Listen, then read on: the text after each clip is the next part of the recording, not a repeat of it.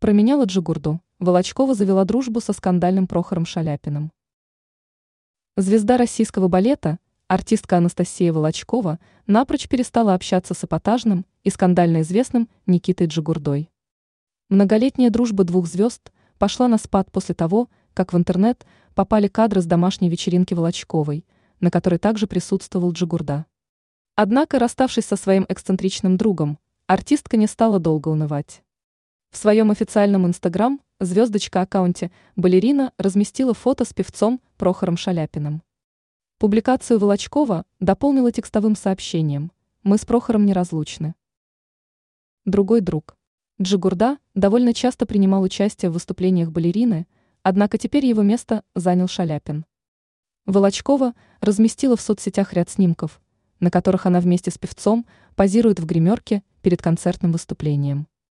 Шаляпин также высказался по данному поводу, отметив, что ему повезло сотрудничать с артисткой такого масштаба. Ранее информировалось, что Станислав Садальский высказался о причинах отъезда из России певицы Аллы Пугачевой. Звездочка принадлежит Мэтта, чья деятельность признана экстремистской.